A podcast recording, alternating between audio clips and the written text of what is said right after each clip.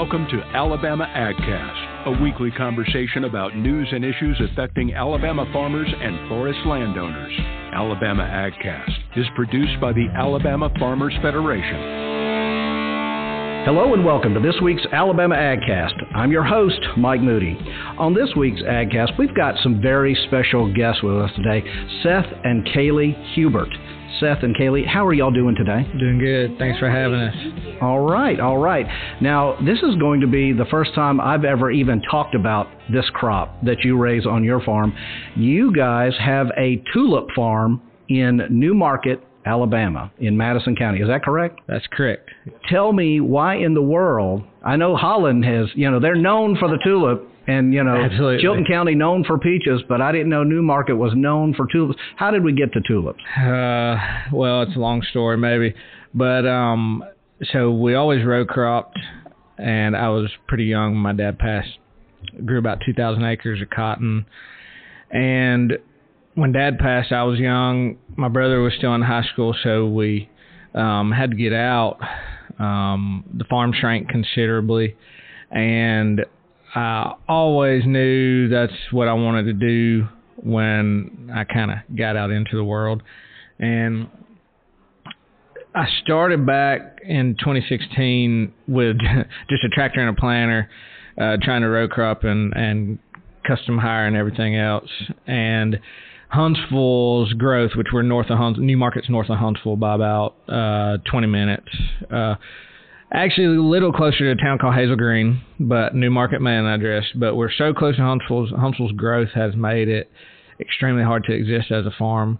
So we just kind of had to take a long look in the mirror because for a long time we fought that and kind of come to terms with if we're going to going to exist as a farm and but especially have something to pass down to our children. We have we have two children. Um, Addie is four and Atlas is three, uh, a girl and a boy. And if we're gonna have something viable for them to to take on, um, we better really change our business model because it's a slow death for row crop. Um, there's some guys that own enough land they might could stick around, but land has become so valuable to uh, that even they might have to take a look in the mirror and say, I could grow my operation tremendously if I go somewhere else and farm. So you've got the pumpkin patches, you've got strawberries, you've seen those done, and so I just kind of started thinking like, where where do we fit into this whole uh, agritourism dynamic? And I knew that Huntsville, as it stood in, we started in 2020, like we knew it was booming then is continuing to grow, and we I really don't see any slowing down, and Right. we're really insulated to any economic downturns because of all the Redstone Arsenal and NASA and FBI's coming. You just you go down the list and name the big companies coming to Huntsville. So I really knew that it had to involve the public, and uh, I was sitting on the steps of the porch at. Uh, we live in I live in my grandparents' house, um, right there on the where the original shop and everything is, and my daughter, since she has been able to like crawl or walk, has loved to pick anything that resembled that had color that resembled a flower. So like I'm talking like henbit, the stuff we want gone. She's like got her hand stuff full. little bouquet of. Yeah. and uh so yeah, sitting on the steps and just thought, man, it would be great. I bet families would love to come you pick a flower. Well, and to back up a little bit, I had told her for I don't know several years, like I she calls me an ag nerd because I'm Kaylee, always is, this, is this true? Uh, 100% he's an ag nerd. I love to like see how things are done in other, you know, countries or just different different I mean, we just sat in a seminar on artichokes. You know, uh, that that's cool. It's a unique crop. Enjoyed it. And I'd always told her like, let's it'd be awesome if we could go see the tulips in bloom. Knew they were grown in the Pacific Northwest, um, and uh, uh, everybody knows Holland, like you said. Sure. And uh, it's hard to get to Holland and the Pacific Northwest too, but it's always that time of year where you're like trying to plant, you know, a crop, I guess, in the spring there. And uh, never had been able to make it, but that's where my mind went initially when I was kind of uh, Brainstorming. Yeah, ruminating on um my daughter picking flowers, and I thought, man, it would be awesome if you could you pick a you pick a tulip. Like if you could recreate that. Uh, like the tulip fields in the Pacific Northwest or Holland, and then kind of just like dug in, talked to some people, did some research, and um, because initially you're like climate, Right. soil type. I wouldn't. I wouldn't think Alabama would would be host. It's it's really not conducive to. It's actually uh, we have a gentleman, a contact. He's a bulb producer in Holland. He's been great. Uh, we established a relationship with him. He's actually been over twice now. To, he stays with us. He stayed with us twice. He said he his exact statement was, "You have the harshest climate that I've ever seen a tulip grown in." So it's our heat really and our humidity uh, levels they do not like fungus. And then like in the spring when they're blooming if you get you know 70 degrees you can just see the flower opening. It wants to drop its petals. And i've even noticed not even just that like uh our intensity of sun to it, like it can be like 60 degrees but we just have a bright sun and that just that takes a toll on them so yeah initially you're like climate soul type so different but can it be done and just getting to talking to people we felt like we could get enough of a fest of of a enough weeks of bloom to create a festival around it and I would say that we've gotten a little less than we even imagined we could get in terms of like how quickly our heat has taken them out. Uh, but we've got three weeks and four weeks uh, so far out of it, and um, it, it's it's been great. But that is kind of how we got there, and then those are the limit limiting factors on like um, um, our climate and stuff. Right. Well, uh, Kaylee, let's let's turn the uh, turn the attention to you a little bit. Uh, did you did you grow up in an ag background? I did not. I did not grow up anything in ag. Um, my grandparents were barbers, and my mom drove a school bus, and my dad played baseball for a living. So no ag background. No for ag me. background. No. So. Uh, so when this idea was presented, what was your first thought? well, my initial thought, Seth will say I was I was against it, but I wasn't against it. But it's you you see the cost of what it takes to grow a field of tulips, and instantly you're like, this is too much. One of the I- unknowns, like this is too much. They've never been done here. You're you're crazy. but uh I was we we did it. I supported and we did it and it, it worked out. Well, and everybody's like, you know, know your market, know where you're going, and we didn't really. It was like you pick. So, and we knew we were trying to create like an experience instead of like just selling to wholesale or a florist. It was about coming to the farm and It wasn't about selling every single flower. It was Yeah. more about being in a field of flowers. Like how many people can say I've been in a field field of 300,000 tulips Well, before? I- and, and I'm guessing that the social media is just tremendous because people are putting their selfies and they're taking pictures all the time and they're and sharing Absolutely. them Oh yeah, it's free advertisement. People come to to take photos and they love it. I mean, it's a beautiful backdrop. It fits engagement, maternity. I mean, you get friends and family. It's just a yeah, it's it's the best. Well, and I think in the southeast, you where how many? I'm not saying there's no other place. I'm just saying how many places can you go to be in a field of tulips? Like she said, well, you've got to travel to Oregon or or Holland. So there's this unique factor and exotic factor. So the like the very thing that makes it not ideal is that our climate's not good, but that they are existing in the climate makes it exotic. So that you know creates a bigger draw. I feel like. Absolutely. How many acres do you have in tulips? Uh, there's about four to five in tulip production. Yeah. It's never a dull day on the farm, especially when your day starts before the sun comes up. We're Alabama Ag Credit, and while some don't get it, we do. As the local experts in rural real estate financing, we've helped farmers finance everything from homes and land to tractors and crops. Because sometimes your natural resources need financial resources. Uh, I think we were talking earlier. You said uh, that's mechanical. You have mechanical Yes, sir. for that? Yeah. So the the very first year we did not. We planted them by hand, and we were at 212,000 tulips the first year. Uh, planted by hand because That was the first and last year you did. it. yeah, Last year ex- by hand. exactly. So we tried. We had a planter uh, come in a box. Uh, Some assembly required. Yeah. Yes, sir. from Holland. So kind of crazy. Uh, we d- developed a relationship with a farm in Oregon called Wooden Shoe Tulip Farm. It's beautiful. Uh, the Iversons own it. They're awesome people, and it back their uh, farm backs up to Mount Hood. So you can see Mount Hood snow capped in the background of like this field of tulips. It's like 40. They grow about 40 acres. I may be off on that a little bit, but about 40 acres of tulips, and it's just it's phenomenal. And so I went, we went and visited them, visited them, and uh, they were great. They gave me a contact of the gentleman in Holland, and that's how that we got the tulip planter. But so we had been in contact the first year. We thought we had a used system bought out of Canada uh, and the guy ended up keeping it to like re-engineer it. I think to plant irises instead of it was a tulip planter, and we kind of talked about it. He was going to sell it, and then he decided to keep it. Well, that put us behind the curve, and it was like, okay, this is your only form of mechanization potentially, and we knew it wasn't designed to do what we needed it to do, but we sent, got it sent over anyway, anyways, put it together, and could have uh, took some time to re-engineer it, but the first year I was very unsure, like my window to get them in the ground. So when the bulbs come to us from Holland, uh, the first year they come straight from Holland, they port in Charleston, then they come to us. Well, we, just, we then you have them, and you've got to either keep them or get them in the ground. And so we were, I, I was like, we've got to get these in the ground right now, and the mechanization's not really going the way we want it to and I said, I just we just had to make an executive decision. It mm-hmm. wasn't a popular one, but uh, I said we've got to get them in the ground. Let's plant them by hand.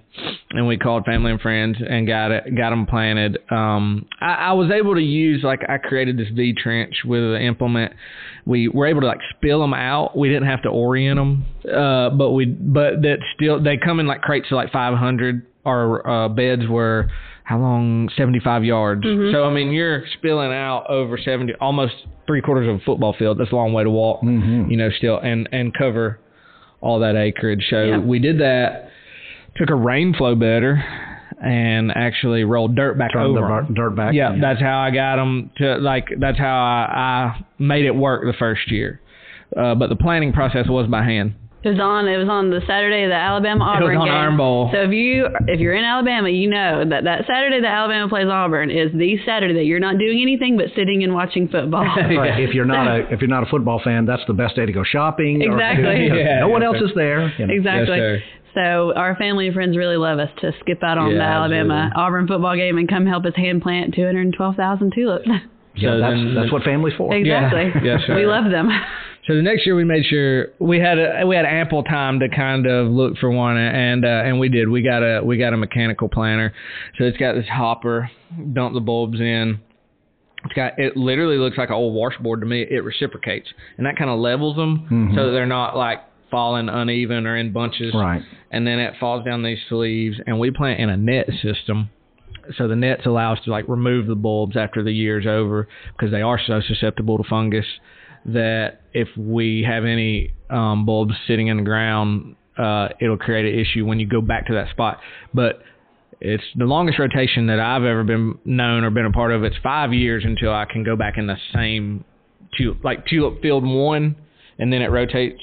I can't go back in that same tulip right. field for five years because fungal issues. Wow, that's a lot of effort on your part uh, to to try to get that in. But when is the the best time for people to go and visit you? And so it'll be in around mid March usually. Um, it's so temperature dependent, like pr- the most temperature dependent I've uh, thing or crop that I've ever seen. I say this all the time. We the first year we didn't know what to expect it was like Saturday, March 12th, right? I mm-hmm, think. Mm-hmm. And plenty of foliage up, just waiting, and I could see buds just waiting on color, like no color in the field. And, and she she had been over to the field uh, on that Saturday. The next day I was over on the Sunday I was over working, and we had pushed back um, our opening date because we didn't have color yet. And um, about lunchtime, I called her and I said we could have been open today, and she said you're crazy. And I said, "Come, come over after lunch to the field." And she did, and we just had like over. If you get warmth, and like especially like warm night, when when those early varieties are about ready, they just pop. Mm-hmm. And so it just happens all at once. And uh, so that has been uh, typically March fifteenth ish. Yeah, uh, mid, mid to late March, and then and we'll have bloom for about three to four weeks, depending on weather, weather dependent. But um, yeah. about a month of a month of festival. Yeah, we lasted till April 10th last year. Yep. And it just it just varies. And this year with the, our, the heavy rains in like the end of December, because we try to get planted by uh, Thanksgiving, our bulb delivery got pushed back by four days, and that those four days cost us a month this year because conditions were great, and when our bulbs got pushed back, being delivered on time, um, the rain set in. Right. We got like a four inch to begin with, almost a four inch the day I we received our bulbs, and from there it just didn't dry up until we caught a window December 29th, I believe, and so that's like a whole month later. So we're we're really unsure this year what that's going to do to like bloom. I think nature tries to catch up. Like I've already noticed that they've tried to catch up in terms of um, when I saw spikes. Uh, we're noticing some spiking occurring in the field right now, and that is behind, but it's not a full four weeks behind from from when we normally see spiking. Right, right. So so it, nature has tried to Speed it to up. compensate. Yes, sir. Kaylee, so w- where do you guys? And this is to both of you.